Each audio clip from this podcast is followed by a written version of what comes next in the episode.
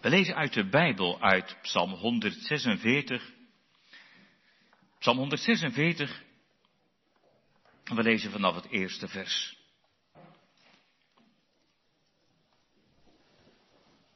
Psalm 146. We lezen daar Gods woord als volgt. Halleluja, mijn ziel looft de Heere. Ik zal de Heere loven in mijn leven. Ik zal voor mijn God psalmen zingen zolang ik er nog ben. Vertrouw niet op edelen, op het mensenkind bij wie geen heil is. Zijn geest gaat uit hem weg, hij keert terug tot zijn aardbodem, op die dag vergaan zijn plannen. Wel gelukzalig is hij die de God van Jacob tot zijn hulp heeft, die zijn verwachting stelt op de Heere zijn God, die hemel en aarde gemaakt heeft. De zee en al wat daarin is, die voor eeuwig de trouw bewaart, die de onderdrukten recht doet, die de hongerigen brood geeft. De Heere maakt de gevangenen los, de Heere opent de ogen van de blinden, de Heere richt de gebogenen op, de Heere heeft de rechtvaardigen lief, de Heere bewaart de vreemdelingen, hij houdt de wees en weduwen staande, maar de weg van de goddelozen maakt hij krom. De Heere zal voor eeuwig regeren. Uw God, o Sion, is van generatie op generatie. De kerntekst voor de preek is het vijfde vers. Wel zalig is hij die de God van Jacob tot zijn hulp heeft, die zijn verwachting stelt op de Heere, zijn God. En het thema voor de preek is verwachting van de God van Jacob. Daar loopt de preek ook op uit, op dat element van die God van Jacob, maar verwachting van de God van Jacob. Daar gaat het over in de preek. Verwachting van de God van Jacob, daar gaat het over in de preek. En dat wel ook in het geheel van deze psalm, dat zult u begrijpen. Maar dan tegelijk dat vijfde vers als een kerntekst voor deze psalm op de biddag. Verwachting van de God van Jacob. Gemeente, is een biddag nog wel nodig? Ik heb die vraag in de achterliggende jaren best wel eens horen stellen. En dat je ook de indruk had dat dat biddagen steeds minder belangstelling kregen. Ik moet wel zeggen, sinds die coronacrisis twee jaar geleden begon, hebben we die vraag nooit meer gehoord. En sindsdien weten we dat de urgentie, om zo te zeggen, alleen maar is toegenomen. Zeker nu we weten van de oorlog in Oekraïne, met alle gevolgen voor het volk van Oekraïne, de verwoestingen, het grijpt je aan, de slachtoffers, kinderen, de angst. En het lijden. Het is ook lang geleden dat een oorlog voor ons gevoel zo dichtbij is gekomen. We merken nu al stijgende brandstofprijzen, voedselprijzen, grondstoffenprijzen, inflatie, alle onzekerheid die daarmee samengaat. Hoe zal het gaan met het financiële stelsel? Wat zal er gebeuren? Wat maken we mee? Nu werden vroeger bid- en dankdagen vastgesteld door de overheid. Dat gebeurt in onze tijd niet meer, helaas. Maar als de overheid het af laat weten, dan heeft de kerk haar eigen verantwoordelijkheid. En daarom houden we vandaag biddag. Biddag voor ons land en volk. Biddag voor onze overheid. Biddag voor Oekraïne, maar ook voor Syrië. En zoveel landen waar ellende, nood is, lijden, oorlog, vreedheid, onrecht. Biddag voor de wereldwijde kerk. Biddag voor gewas en arbeid. Dat is de gebruikelijke omschrijving. Bid voor gewas en arbeid, voor brood, voor werk, maar ook voor verwarming. Want als je het gas niet kunt betalen, dan zit je in de kou. Biddag voor vrede. Biddag nog veel meer voor bekering. Echte bekering, verootmoediging. Dat we door de knieën gaan voor God. Terug naar God. Terugkeer. En, en daarin wijst Psalm 146 ons de weg. De weg naar Hem, de Heer, de God van Jacob. Nu wordt meteen in het begin van de psalm de toon gezet.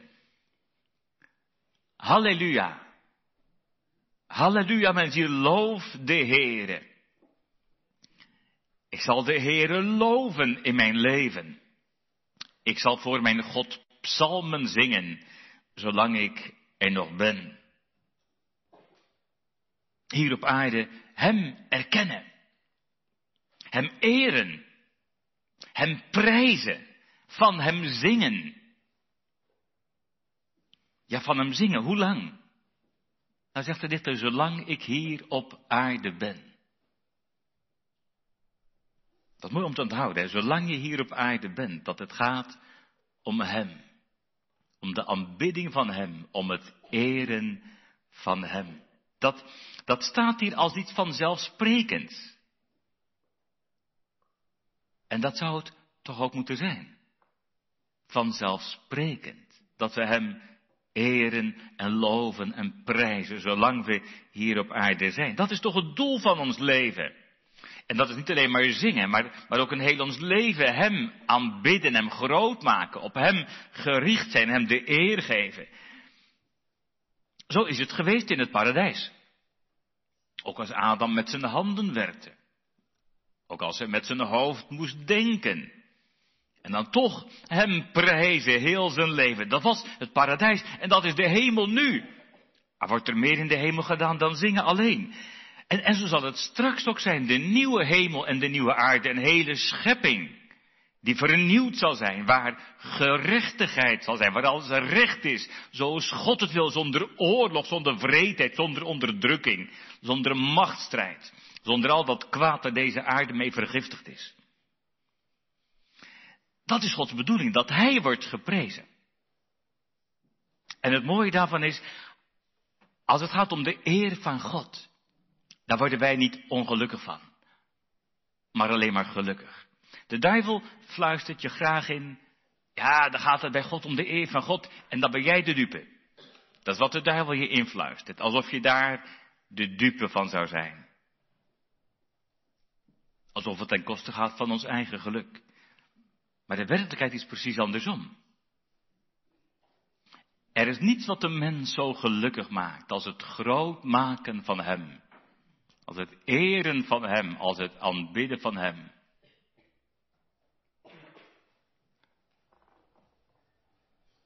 Ik zal de Heere loven in mijn leven. Ik zal voor mijn God psalmen zingen, zolang ik er nog ben.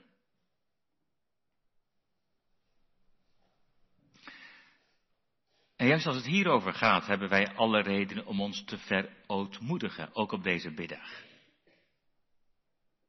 Want als vanzelf komt de vraag dan boven, wat komt er van terecht? In deze wereld. Waar is de eer van God in Afghanistan? In Noord-Korea? In Rusland? In het Kremlin van Poetin? In Oekraïne? In de Verenigde Staten en het Witte Huis? In Europa? In ons eigen land? Waar wordt God gezocht? Aangeroepen, aangebeden. Nou ja, je kunt zeggen, dat doen we in de kerk. Daarvoor zijn we vanavond in de kerk. Gelukkig wel, u bent er. We zijn in de kerk met elkaar en ook thuis luistert u mee, u bidt mee. We zijn vanavond bijeen op deze biddag en, en ook vele andere christenen in ons land.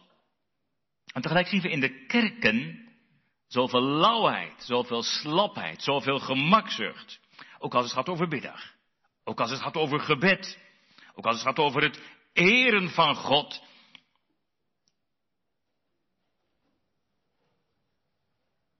Als het gaat over verootmoediging. Over bekering.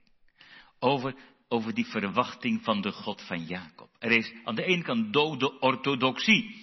Dan lijkt het allemaal keurig voor elkaar in de leer en in de buitenkant. Terwijl, terwijl het leven en de liefde ontbreken. Maar er is ook het gevaar van de grenzeloze oppervlakkigheid, die eigenlijk maar met één ding druk lijkt te zijn, om zoveel mogelijk mee te doen met de wereld. En je vooral niet druk maken om God en de eer van God. En God moet het allemaal goed vinden, alsof God altijd met een glimlach staat te kijken. Maar ja, dan gaat het toch steeds over anderen. Vanavond wordt het ook persoonlijk. Wat komt er terecht van die lofprijzing, van die aanbidding in het leven van u en van jou en van mij? Geef ik hem werkelijk de eer die hem toekomt, of niet? Of denk ik er nauwelijks over na? Of durf ik misschien niet eens tegen anderen te zeggen dat ik naar de kerk ga, dat ik in de Bijbel lees en dat ik bid? Gods geest maakt ons eerlijk tegenover God en tegenover onszelf. Ik ben geroepen Hem te prijzen, Hem te aanbidden in mijn leven. Maar wat doe ik Hem veel tekort? Ook als ik Hem van harte lief heb gekregen. En soms helemaal vol ben van Hem. Maar, maar het lijkt wel hoe dichter je bij de Heer leeft, hoe meer je ziet hoeveel je nog tekort schiet. Dan hoeven we niet met de vinger te wijzen naar een ander.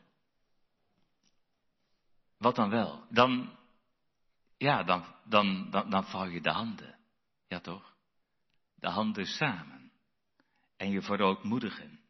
Ook voor je eigen schuld. Dat is ook in het geloofsleven een dagelijkse oefening.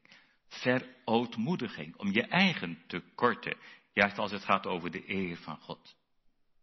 Maar, maar niet alleen je eigen schuld. Ook op een biddag is het belangrijk om, om daarin ook te bidden voor de zonden van, van de kerk. De protestantse kerk waar we bij horen. Dan, dan zeg je niks te veel als daar een, een vreselijk verval is. Dwalingen, ketterijen. Ook goddeloze praktijken. Maar ook de zonden van de dode orthodoxie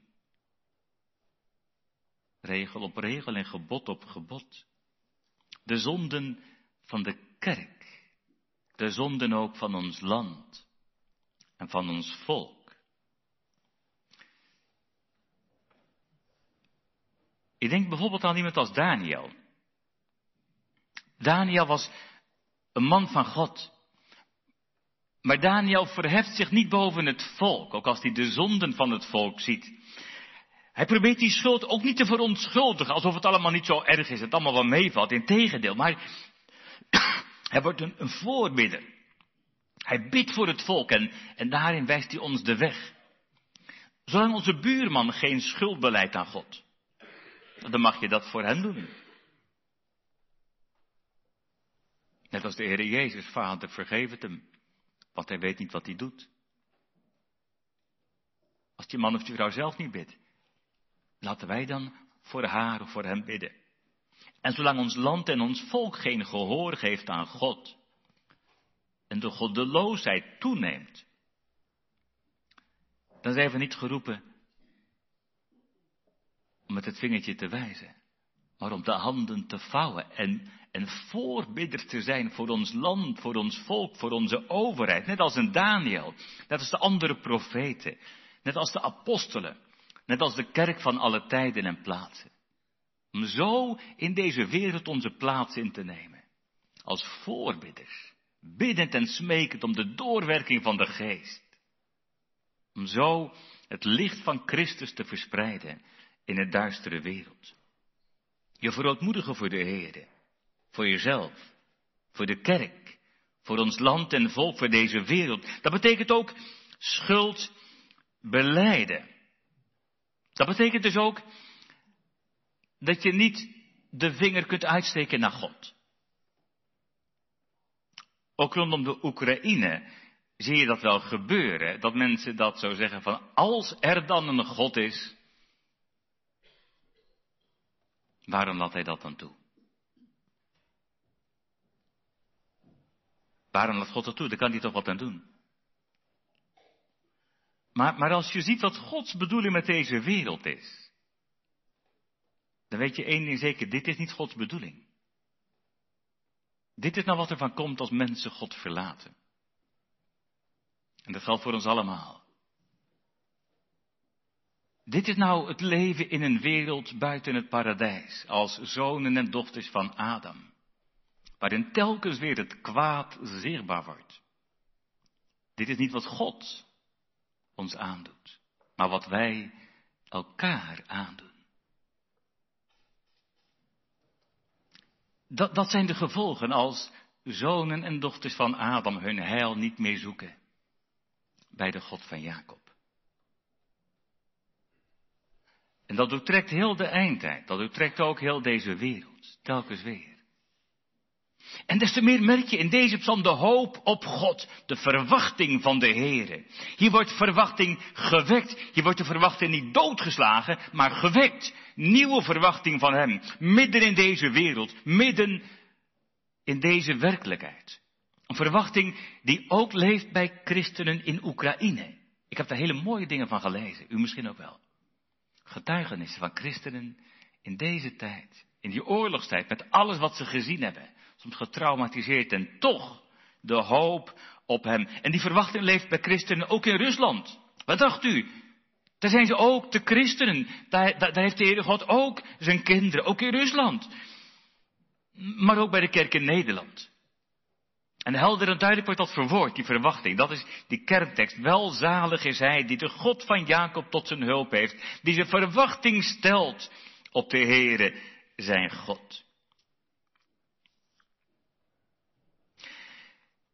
Nu, lijkt het op het eerste gezicht een beetje, dat had ik ook wel toen ik begon met de voorbereiding van de preek, het staat er allemaal wel een beetje, het lijkt een beetje gladjes misschien, hè, van, ja, ja, dat is natuurlijk waar wat er staat, en je denkt, dat zal ik niet ontkennen. Maar vergis je niet, het zijn geen oppervlakkige woorden. Ik kwam erachter dat deze psalm waarschijnlijk is gedicht vlak na de ballingschap. In de Griekse vertaling, dat is een, een hele oude Griekse vertaling, al, lang voor de tijd van het Nieuwe Testament. In die Griekse vertaling, die ook in de tijd van het Nieuwe Testament werd gebruikt, dan, dan staat er boven deze psalm een psalm van Haggai en Zacharia. Ik hoop dat er dan een lampje gaat branden. Wie zijn dat ook weer? Haggai en Zacharia. Dat zijn twee van de oud-testamentische profeten die geprofeteerd hebben direct na de terugkeer uit de ballingschap. En deze profeten, Haggai en Zacharia, zij weten wat het is als je stad in puin geschoten wordt. Dat weten wij niet, maar zij wel. Ze weten wat het is als de kerk in puin geschoten wordt. De tempel, het huis van God is verwoest. Dat hebben ze geweten. Ze hebben het gezien. Ze weten van dat vreselijke bloedvergieten door de vijand. Er zijn er zoveel gedood, vermoord. Daar is wat er nu in de Oekraïne gebeurt nog niks bij. Al hopen we en bidden dat het daar niet erger zal worden. Maar, maar, maar deze profeten weten ook dat God van tevoren had gewaarschuwd. Net als nu. En ze weten ook dat het volk weigerde te luisteren. Moet ik dan ook niet zeggen, net als nu, als ik denk aan ons eigen land, ons eigen volk. En des te meer, wat doen die profeten? Ze sporen het volk aan om zich te bekeren. Terug naar God. Om hun zonde te beleiden. Ermee te breken. Terug naar God. Ze weten dat wij maar één ding echt nodig hebben. Verzoening met God. Het herstel van de relatie. Dat het weer goed is tussen God en ons. We hebben vergeving nodig. We hebben Jezus nodig. We hebben de man van smarten nodig. De gekruisigde. De zaligmaker van zondaren. En ze hebben hem verkondigd. Dat was nog in de Oud-testamentische gestalte. Maar nu mag het Nieuw-testamentisch. Jezus die gekomen is. Die het lijden heeft geleden. En die het kruis en de schande heeft verdragen.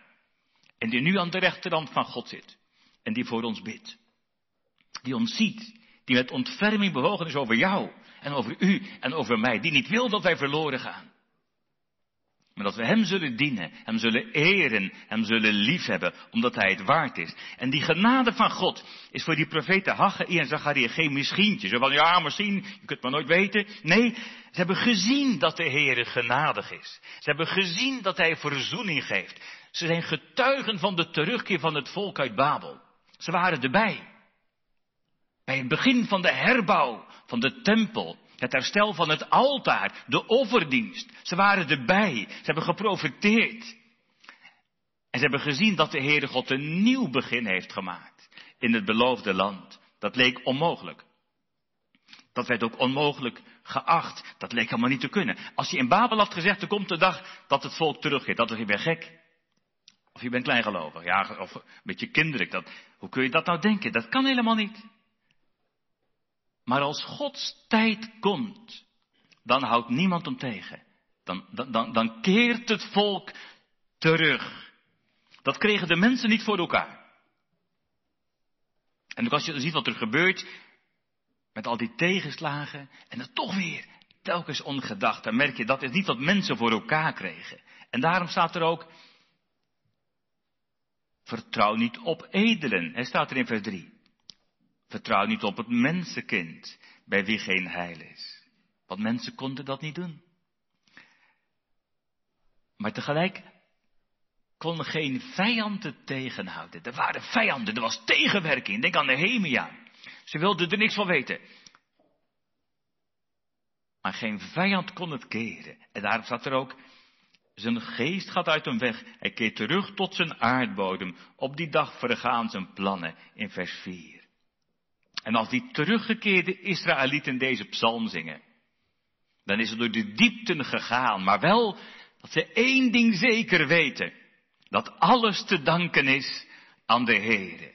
Niets van ons, alles van Hem. En daarom welzalig, welzalig wie de God van Jacob tot zijn hulp heeft. Die zijn verwachting stelt op de Heere, zijn God. Dat is een grondlijn in de Heilige Schrift. En tegelijk is het een grondlijn die haaks staat op het denken van deze wereld. Dat is iets van deze tijd, maar dat was ook iets van die tijd. Dat is door alle eeuwen heen in deze wereld buiten het paradijs. In de wereld is het vaak, nou ja, als jij wilt geloven in God, dan moet je zelf weten, prima, maar van mij er niet lastig mee. Kom niet aan met God in het echte leven. Het echte leven, ja, dan, uh, dan moet je niet in de kerk zijn, zeggen ze vaak. Het echte leven, dan uh, heb je God niet nodig. In het echte leven gaat het om geld. Dat kun je zien. Dat kun je tasten.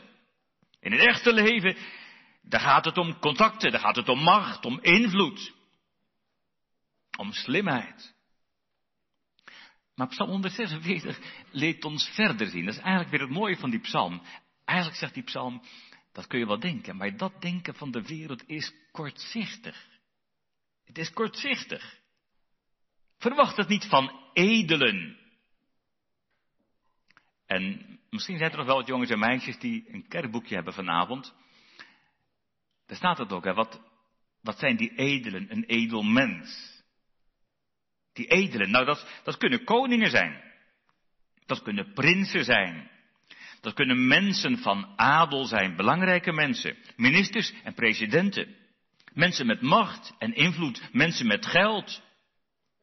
En dan kun je onder de indruk zijn van hun macht van hun invloed.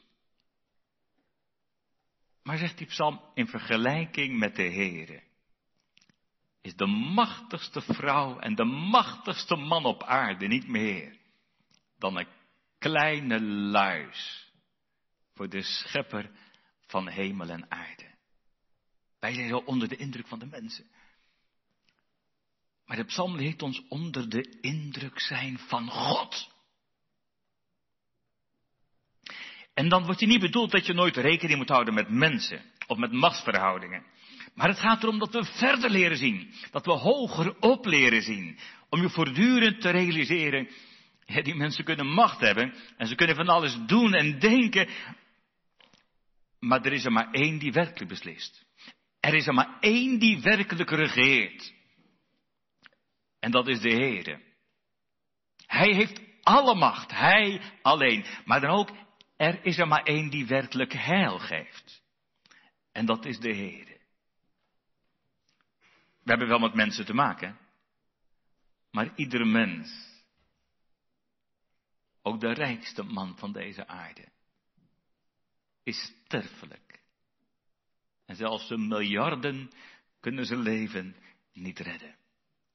Voor ieder mens, zegt die psalm, komt de dag wat, van wat er in vers 4 staat. Hè, zijn geest gaat uit hem weg. Hij keert terug tot zijn aardbodem. Dat is echt heel vernederend. Hè? Dat, dat wij terugkeren tot de aarde. De Bijbel zegt, wij zijn genomen uit de aarde, geschapen uit de aarde. En als ik daaraan denk, ik vind dat, ik vind dat ook echt vernederend. Dat ook mijn lichaam straks niet meer te vinden is tussen de aarde. En, en dat gaat niet alleen voor mij en voor u, maar ook voor Poetin. Maar ook voor zijn Amerikaanse tegenstander, voor Biden. Dat geldt ook voor, voor wie dan ook maar.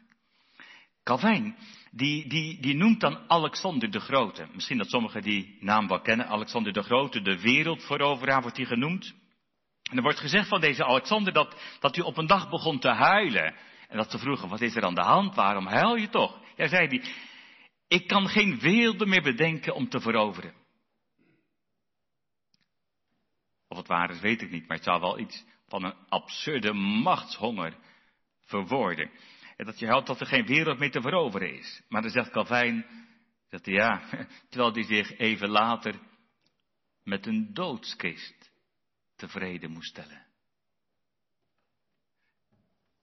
Veelzeggend worden wij hier genoemd mensenkind. Dat staat, dat in vers 3, het woord mensenkind. Letterlijk staat er kind van Adam, zoon of dochter van Adam. Dat herinnert ons aan onze sterfelijkheid. Dat herinnert ons ook aan de oorzaak van die sterfelijkheid, onze zondigheid. Wij zijn niet zo betrouwbaar als we zouden moeten zijn. Het is veel zeggen dat we van jongs af aan leren, je kunt niet iedereen zomaar vertrouwen. En zelfs als je iemand kunt vertrouwen, kan die je werkelijk redden. Kan die je heil geven in die zin zoals het hier staat. Kan die echt verlossing geven. Kan een mens je in de hemel brengen. Kan een mens het goed maken met God en ons. Er is geen mens die dat diepste verlangen naar het heil kan vervullen. Dat kan geen mens.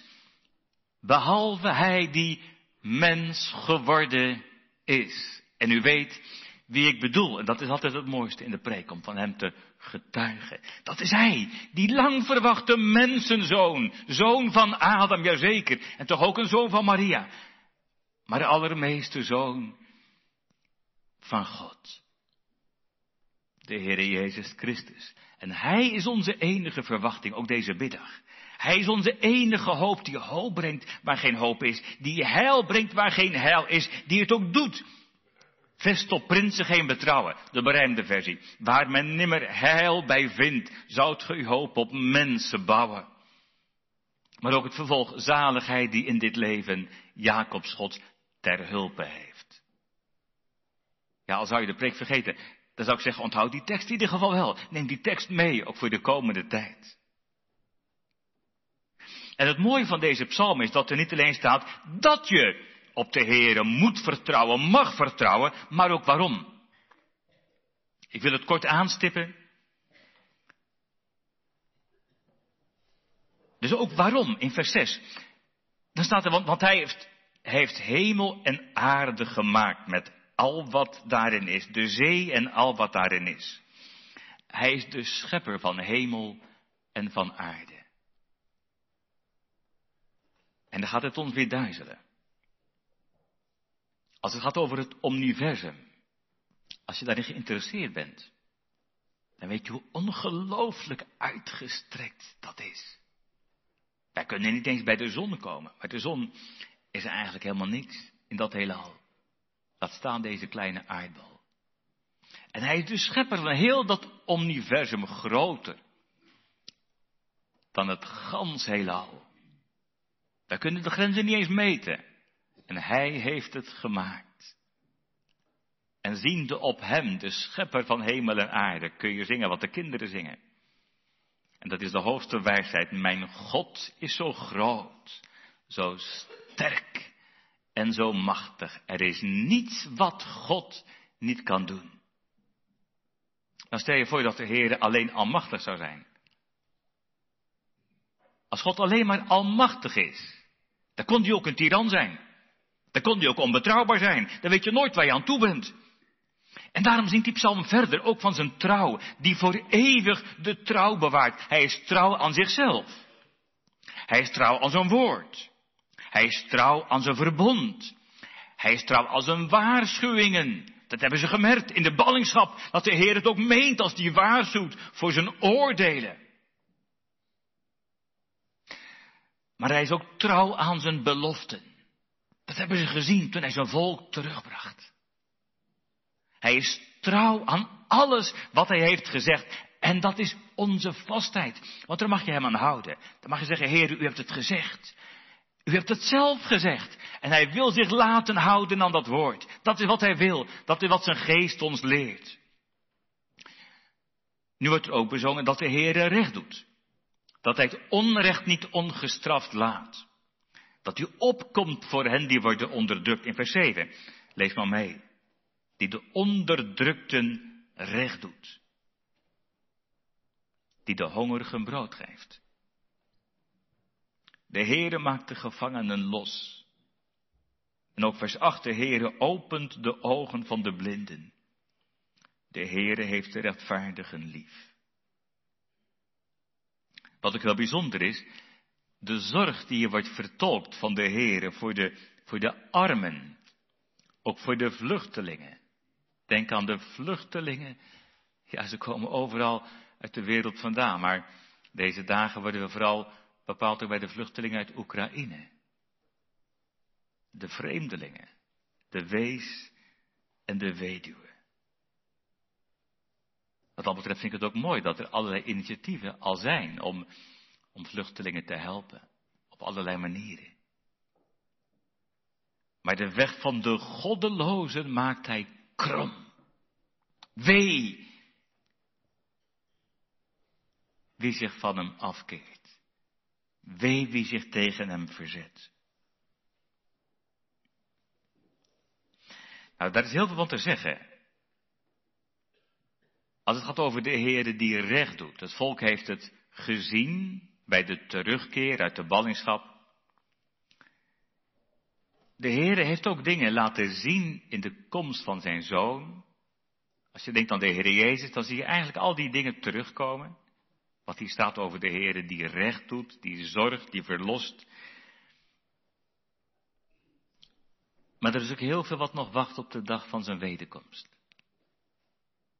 Er is heel veel kwaad en onrecht in deze wereld. Waarvan wij nog niet hebben gezien dat dat verdwijnt. En dat ermee wordt afgerekend. Dat zal ook wachten tot de dag dat Christus komt. Dat laat ik nu verder rusten. Ik concentreer me liever op, op nu wat nog in die tekst staat, dat de Heer wordt genoemd de God van Jacob. Want wat heeft dat ons te zeggen, dat hij die God van Jacob is? Zou u kunnen vragen, had u dit verwacht, dat er staat, hij is de God van Jacob? Wie zou u hebben uitgekozen als het iemand uit de Bijbel was, dat hij de God is van... Ik heb wel eens gedacht, dan zou ik misschien zeggen de God van de heilige engelen. Dat staat ook wel eens in de Bijbel, de heren van de legermachten, daar gaat het over de engelenmachten. Je zou kunnen zeggen de God van Abraham, dat is de vader van alle gelovigen, of van Sarah, of van Maria. Maar van die, die Jacob, ik weet niet wat u van Jacob denkt, maar daar hebben we vaak niet zo'n positief beeld van. Jacob.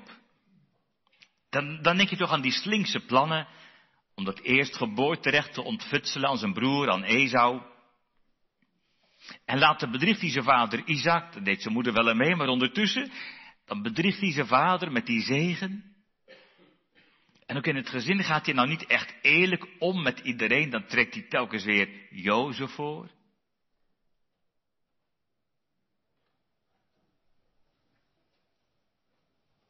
En ik heb ook wel eens gedacht, dat zou voor Lea ook niet altijd meegevallen zijn in de tent van Jacob. Altijd maar Rachel die de voorrang krijgt. Wat dat betreft is de Bijbel heel eerlijk, ook over de zonden en de tekorten van Jacob. Jacob is een zoon van Adam. En Jacob moet van genade leren leven. En precies dat laat God zien. Ook in die naam God van Jacob. Dat is het wonder van de verzoening. Het wonder van de vergeving, van de genade. Jacob is een zichtbaar getuigenis dat de Heere God een God van genade, van ontferming is. Als hij zich de God van Jacob laat noemen, dan bewijst hij zich als de zaligmaker van zondaren. Dan laat hij zien, als het dan voor Jacob, dan kan het ook voor jou en voor u en voor mij. In die naam, de God van Jacob, geeft de Heer een belofte. Je kunt voor mij niet te slecht of te zondig zijn. Er is genade. Het gaat om het onverdiende dat ik toch geef om Jezus wil. Hij is de God van Jacob. Een God die genadig is en genade bewijst. En tegelijk ligt daarin een aansporing tot bekering, waar het over vergeving gaat. Dan gaat het in de Bijbel altijd ook over bekering, dat gaat samen. Juist op deze biddag. Dan denk ik aan een biddag in het leven van Jacob. Misschien weet u dat wel. Dat is in Genesis 35. Dan, dan is het als het ware biddag in het leven van Jacob. Dan is Jacob terug in het beloofde land. En dan gaat hij naar Bethel om een altaar te bouwen voor de Here. En dan staat er dat hij de afgodsbeeldjes wegdoet. En die waren er nog, afgodsbeeldjes in zijn, in zijn gezin. We weten dat bij, bij Rachel. En misschien ook wel nog wel meer. En, en Jacob heeft dat eigenlijk maar een beetje laten gebeuren. Hij heeft dat laten, laten gaan. Hij dacht, ik wil geen ruzie. Laat maar zitten, niet al te moeilijk doen. Maar, maar, maar dat kan die niet meer. Dat kan die niet langer verantwoorden. Daar staat er in Genesis 35. Doe die vreemde goden die in uw midden zijn weg. Weg ermee. Dat is ook biddag. Niet alleen een beroep doen op zijn genade, leven van zijn verzoening. Maar ook breken met alles wat hij niet wil. Weg ermee met wat Jezus niet wil. Weg ermee met wat Jezus verdriet doet. Weg ermee wat hij niet wil in het leven van jou en van u en van mij. Weg ermee. Leven van genade betekent dat je de zonde gaat haten. Dat zie je ook bij Jacob.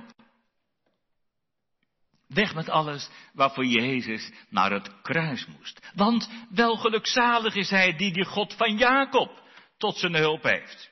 En zijn verwachting stelt op de Heere, zijn God. Hij is die God van Jacob. Dus die God van genade. Maar ook van bekering. En, en dan nog iets, hè. als je dat leven van Jacob op je in laat werken, dan heeft Jacob geen gemakkelijk leven gehad. Misschien dat u ook denkt, nou mijn leven is nog niet altijd makkelijk. Je kunt wel eens heel wat zorgen meemaken. Nou Jacob heeft geen gemakkelijk leven gehad. Een moeilijk leven. Hij moest vluchten voor zijn broer Esau. Dan kun je zeggen, dat was zijn eigen schuld. Maar ondertussen en jarenlang moest hij ver van huis in de vreemde een bestaan opbouwen. En bij Laban wordt de bedrieger zelf bedrogen. Eerst met zijn vrouw en dan met zijn vee. Ja, en dan, dan trouwt hij twee vrouwen. Dan kun je denken dat is makkelijk, maar ja, dat betekent ook ruzie in de tent. En er was nogal eens ruzie in die tent van Jacob. Dat is niet makkelijk. Dat is niet makkelijk als het in je huwelijk spanningen geeft. Daar weet Jacob alles van. En dan dat verdriet om, om, om Jozef, die niet meer thuis komt. Waar is die? Het lichaam heeft hij niet gezien. Is die, is, is, die dood? Of... En al die jaren in onzekerheid. En, en dan dat verdriet om zijn vrouw als Rachel sterft. Hij maakt ook een economische ramp mee. Met alle inflatie en weet ik wat allemaal erbij. Hongersnood. En, en dan moet hij op het laatst nog emigreren naar Egypte. Dan zegt hij tegen de farao dat hij, dat hij een vreemdeling op aarde is geweest. Dat klinkt dan niet zo leuk, niet zo mooi. En toch vind ik het heel mooi dat hij zich een vreemdeling noemt. Dat begrijp je misschien wel, dat je denkt, ja, Soms ben ik hier op aarde maar een vreemdeling. Wat doe ik hier eigenlijk? Ja, je hebt je roep in je taak. Maar dat je toch weet, ja, maar mijn echte thuis, dat is hier niet meer. Mijn echte thuis, dat is bij God. Mijn echte thuis is in dat vaderhuis met die vele woningen. Ik mag hier zijn en daar mag je dankbaar voor zijn. Je mag dankbaar zijn voor de jaren die je krijgt. Je mag ook vragen dat je nog langer mag blijven. Net als Jacob. Maar, maar een christen is wel een vreemdeling. En dan zou je kunnen denken, nou ja, dan valt het toch een beetje tegen. En met die God van Jacob. Maar dat is niet de psalm. Zo staat het er niet van, nou ja, dan valt het een beetje tegen. Nee, die psalm zingt wel gelukzalig. Wie die God van Jacob tot zijn hulp heeft. Dan kan je leven soms moeilijk zijn. Dan kun je als het ware een vreemdeling zijn. Dan kun je zo zoveel meemaken. En dan toch gelukkig, wel gelukzalig. Wie die God van deze Jacob, deze God tot zijn hulp heeft. En zijn verwachting stelt op de Heere, zijn God. Begrijp je dat? Daar ligt het geheim toch van het christenleven. Je geluk, je zaligheid, je welgelukzaligheid, dat ligt niet in een comfortabel leven.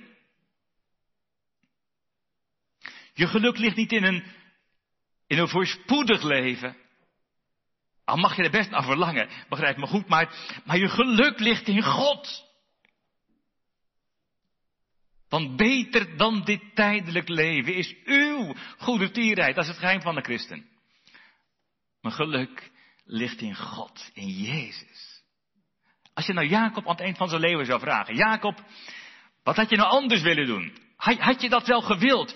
Dat leven met die God van jou. Had je dat wel gewild? Leven met die God van Jacob, met die God van jou. Waar heb je nou spijt van gekregen? Nou, dat was niet van zijn geloof.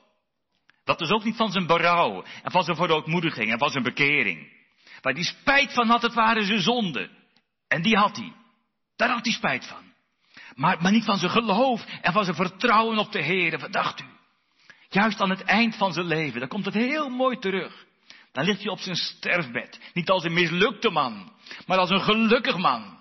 Een man met uitzicht. Een man met verwachting. Dan zegt hij op uw zaligheid wacht ik, heren. En dan kan hij sterven, ziende op hem. Dan zou hij voor geen goud willen ruilen. Met iemand die deze God niet kent. En als je dat doortrekt naar biddag, dan, dan bidden we om brood, jazeker. Dan bidden we om brood, want ook onze brood, onze boterhammen zijn uiteindelijk betaald door het bloed van Christus. We bidden om warmte, ja, jazeker, je zult er niet in een koud huis zitten. Je bidt voor je werk, voor je school, je opleiding. Je bidt dat we in vrede mogen leven, dat er alsjeblieft geen oorlog komt en zeker geen kernoorlog. Daar bidden we om vrede voor ons, maar ook voor Oekraïne en, en, voor Rusland. En, en dan beleiden we onze afhankelijkheid, ook in die aardse zegeningen.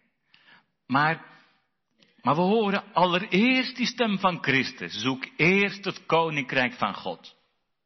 En zijn gerechtigheid. En al die dingen zullen nu toegeworpen worden. Dat zie je ook in Jacob. Jacob, die heeft het wel eens omgekeerd. Eerst die andere dingen en dan God. Maar dat heeft hij afgeleerd. Dat was wel eens erg hardhandig. Dat hebben we wel eens nodig. Maar, maar hij leert het wel. Eerst het koninkrijk van God. En de rest, daar zorgt hij wel voor. Welzalig is hij die die God van Jacob tot zijn hulp heeft. En dan in deze biddag, deze biddag nog één aspect van die God van Jacob. Want wat we ook van Jacob denken, ik begon ermee, nou ja, het is vaak niet zo positief hoe we over Jacob denken. Maar Jacob is wel een man van gebed. Jacob weet wat het is om te worstelen met God. Hij heeft de kracht van het gebed leren kennen in zijn leven. En op een bijzondere manier wordt dat zichtbaar bij de Jabok. U weet het wel, die beek bij Pniel. Dan, dan heeft hij heel zijn gezin en heel zijn vee en al zijn bezittingen over die beek laten gaan. En dan blijft hij alleen achter. In het donker van de nacht. Genesis 32. En dan begint de worsteling met een man, die geen gewone man blijkt te zijn. Daar worstelt Jacob met God. Daar blijft Jacob volhouden als een man van gebed. Daar horen we die onvergetelijke woorden. Ik laat u niet gaan, tenzij dat u mij zegent. Jacob beseft, zonder de Heer kan ik niet verder. En zonder de Heer durf ik niet verder. En zonder de Heer wil ik niet. Ik heb die zegen van hem nodig. Als u niet meegaat, laat me dan van hier niet optrekken. Jacob weet, het is nu alles of niks. Geef me Jezus of ik sterf. En dan lijkt het, hoe Jacob dat zegt, grenzeloos brutaal. Jacob, hoe durf je? Maar het is het wonder dat God zich laat overwinnen. Zo maakt hij zich bekend. Ook in deze psalm. Hij is die God van Jacob. Dat we zeggen, die God die zich laat verbidden. Net als door Jacob. Dat is die, die God die hoort en verhoort om Jezus wil. Dat geeft verwachting van Hem in ons persoonlijk gebed. Dat geeft verwachting van Hem in het gebed voor de gemeente. Dat geeft verwachting van Hem in het gebed voor de protestantse kerk in Nederland. In ons gebed voor de wereldwijde kerk. In ons gebed voor ons land. In ons gebed voor onze overheid. En voor ons volk. In ons gebed voor deze wereld. Ja, inderdaad. Laat dat in ons te zien zijn. Welgelukzalig is hij of zij die die God van Jacob tot zijn hulp heeft, die zijn verwachting stelt op de Heere, zijn God. Want hij maakt zijn woord waar. En dat doet hij van generatie op generatie. Daar sluit op Psalm af. Maar daar ligt de belofte in dat hij dat doet tot de dag dat deze wereld voorbij gaat. Of het nou heel binnenkort zal zijn, of dat het nog even zal duren. Maar wat er ook gebeurt, hij maakt het waar. Tot de laatste dag toe. Wel gelukzalig wie de God van Jacob tot zijn hulp heeft. Die zijn verwachting vestigt op de Heere zijn God. Amen.